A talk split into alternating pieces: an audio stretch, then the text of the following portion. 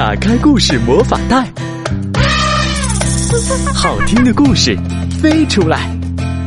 酒窝的睡前故事，带你走进童话宫殿。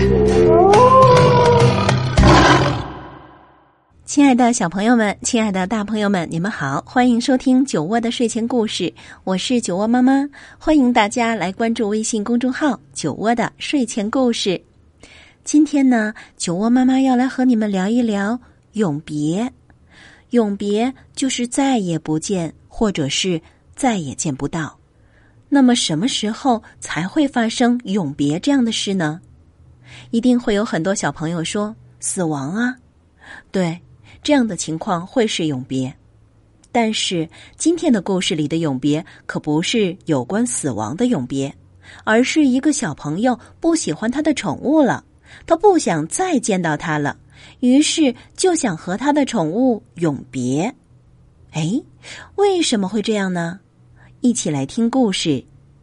永别了，袜子。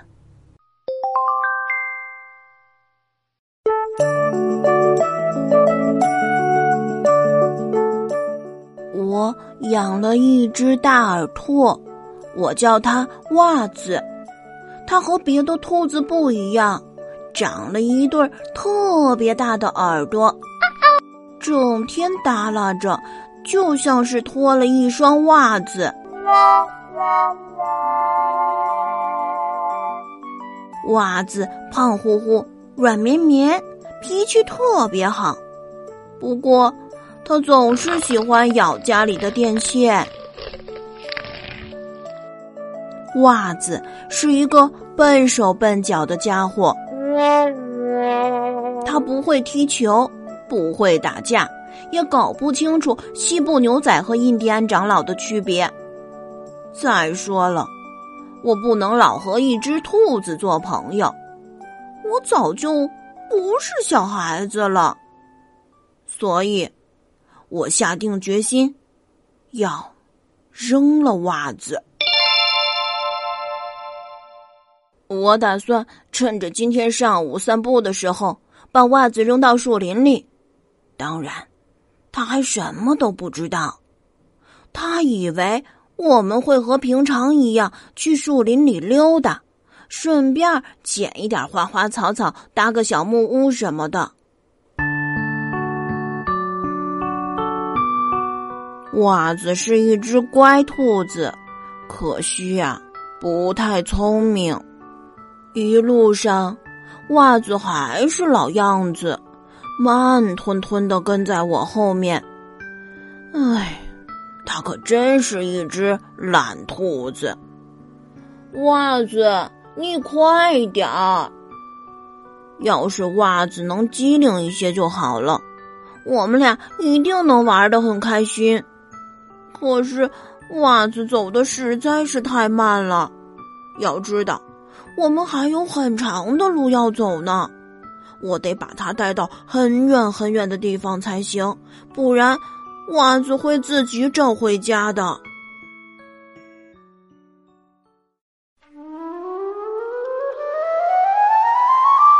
突然，我听到了什么声音。我一把抓住袜子的耳朵，赶紧带着它躲进了树丛。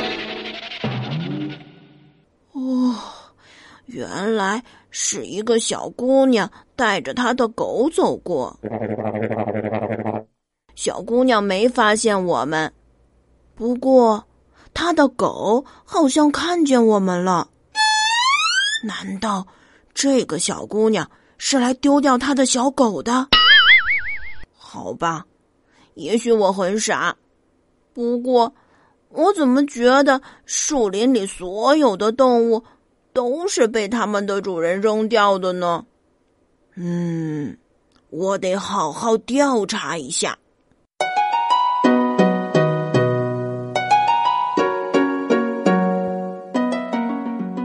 等小姑娘和她的狗走远了，我和袜子继续往前走。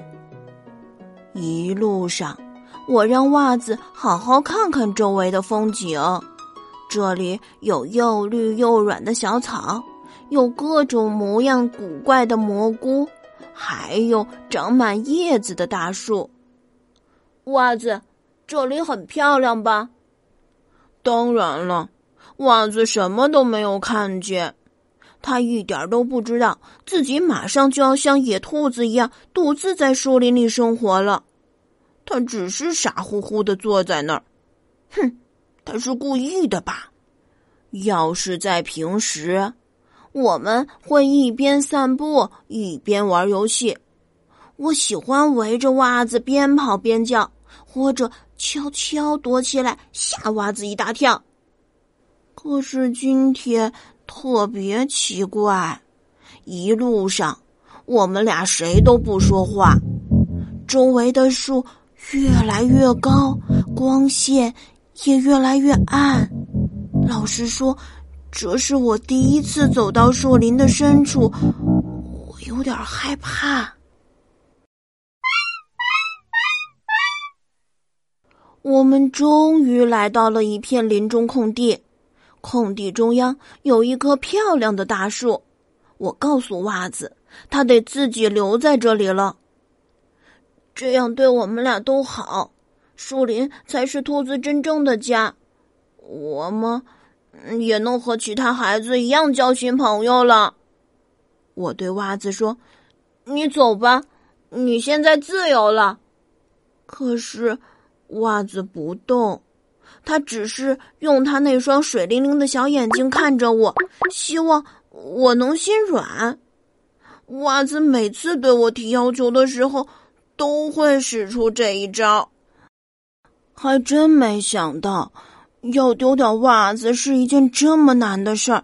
它就像跟屁虫一样，一直黏着我，一步也不离开。哎，我有主意了。我拉出了毛衣上的一根线头，有了它，袜子就再也不能缠着我不放了。我把它拉出了一根长长的线，然后一边系在了树上，一边系在了袜子的身上。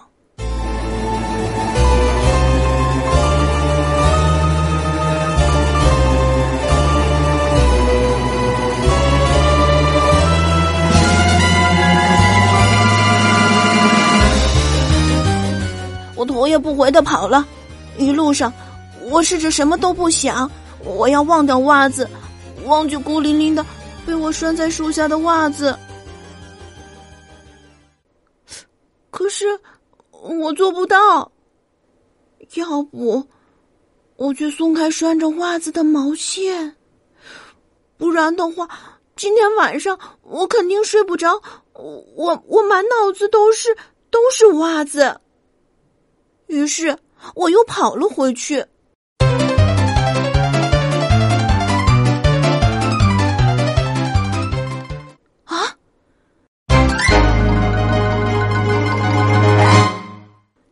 树上的红毛线还在，可是袜子不见了。我着急的四处跑，大声喊他的名字，可是没有人回答我。袜子。袜子，袜子，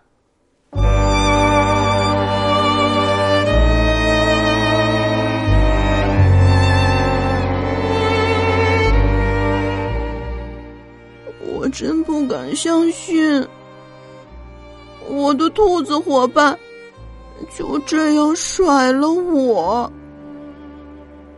我在树林里发现了一段红毛线。袜子一定是往这儿跑了。瞧，不远处还有一段红毛线。我终于找到袜子的踪迹了。走着走着，我又在路中央发现了一截又小又细的白骨。哎呀呀，一定是刚才那条狗干的。袜子，谁叫你一个人跑掉的？这个地方对于只兔子来说。实在是太危险了！很快，所有的线索都断了。我不知道应该往哪儿走，只好停下来大喊：“袜子你快回来袜子我后悔了我不该把你一个人留在这儿袜子你在哪儿？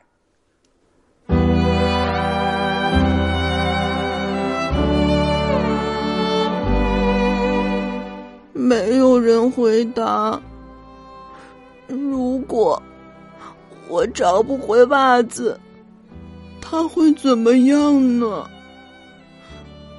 我我堂堂男子汉，总不能为了一只小兔子大哭一场吧？突然，我发现树林深处有一栋小木屋。我得去问问住在小木屋里的人，有没有看到我的袜子。可是我不敢一个人过去，要是袜子在我身边就好了，两个伙伴在一块就不用害怕了。嗯，要是袜子在的话，我根本就不用去找他。我们早就已经顺利回家吃点心了，哪里还会有现在这么多事儿？可惜，袜子不在我身边。我深吸了一口气，轻轻的敲了敲门，然后推开门问道。你好，请问有没有看见一只大耳兔？呃，其实我问了一个特别傻的问题，因为袜子就在我面前，他正舒舒服服的坐在小姑娘和小狗中间喝茶呢。看到我，袜子也挺高兴。小姑娘邀请我和他们一起喝茶，她告诉我。他们三个一直在等我，刚才正好在谈论我呢。小姑娘还说，袜子不是大耳兔，而是一只垂耳兔。原来，小姑娘带着她的小狗散步，正好发现了袜子，就把它带回了小木屋。这个小木屋专门收留走失的小动物。小姑娘很高兴，因为袜子是她发现的第一只走失的小动物。这一次拯救行动非常成功，他还邀请我们明天和他一起去树林里寻找其他走失的小动物。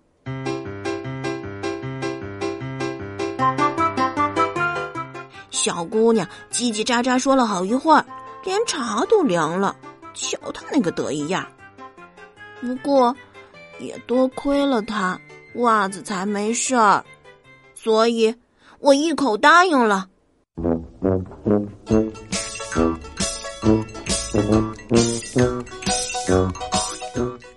回家的路上，我发现袜子好像累坏了，就问他想不想让我背着他走。袜子说好。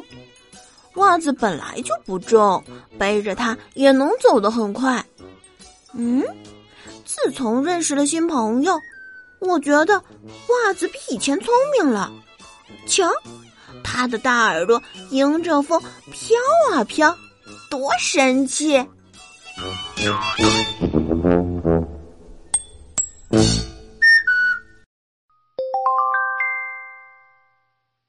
听完这个故事，你是不是也替小主人公长吁了一口气呢？幸亏他找到了他的兔子，要不然得多后悔啊！确实是这样。酒窝妈妈在讲这个故事的时候啊，心也是一直提着，真担心小兔子和这个小男孩再也相遇不了了。我想呢，有这样的感受的人一定是非常多的。我们的阅读推广人、著名的儿童文学作家、上海师范大学教授、博士生导师梅子涵就为这个故事写了这样一段话，我们一起来听一听。幸亏这样，幸亏袜子被女孩领回了小木屋，男孩才有机会找到袜子。幸亏男孩丢弃了袜子后，立刻就后悔了。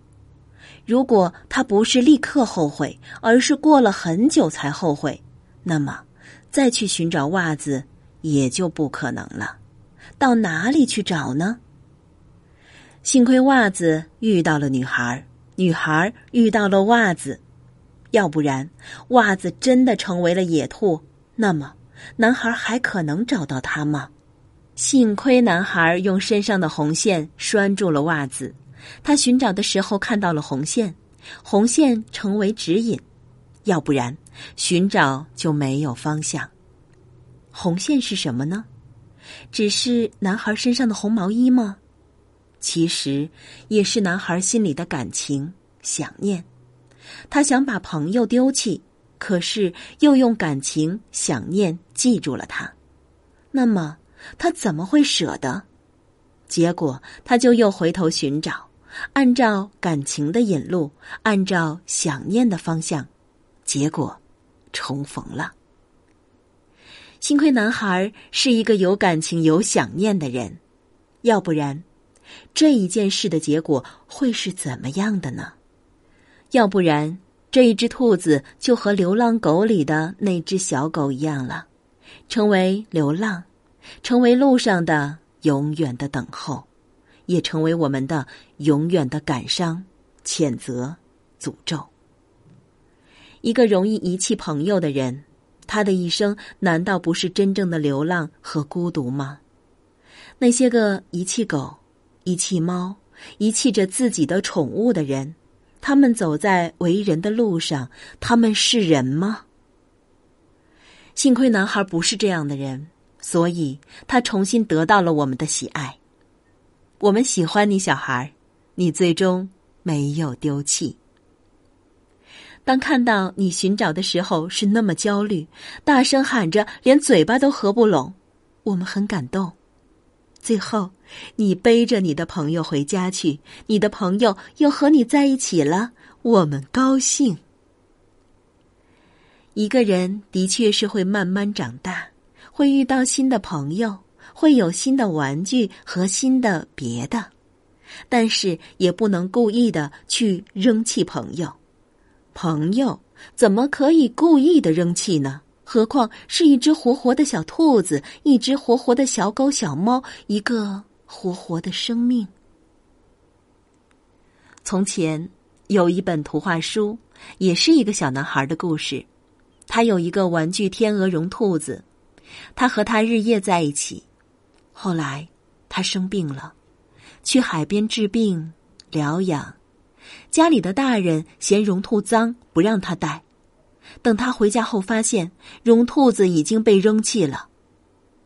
恢复了健康的小男孩在森林里玩，看到了一只小野兔。小野兔一直盯着小男孩，他就是那只天鹅绒兔子变的。他们互相看着，已经不可能再到一起。幸亏袜子和这个男孩还能继续在一起。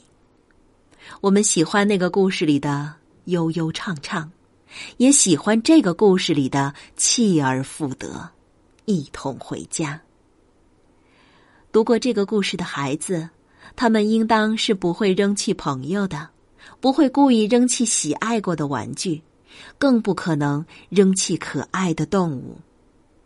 他们记住这个故事，也就记住了感情和爱。故事是能给人感情和爱的，给人很绵延的记性。那个时候我们会说：“幸亏有这样的书，幸亏有这样的阅读，幸亏总有人为孩子编出这样的好故事和好结果，真是幸亏了。”其实最幸亏的，是你为孩子读了这本书，买了这本书，买了。一本又一本的好书，读了一本又一本的好书，买回了，读回了，他们后来少一些遗憾的人生资格，于是，世界的美好也便增添。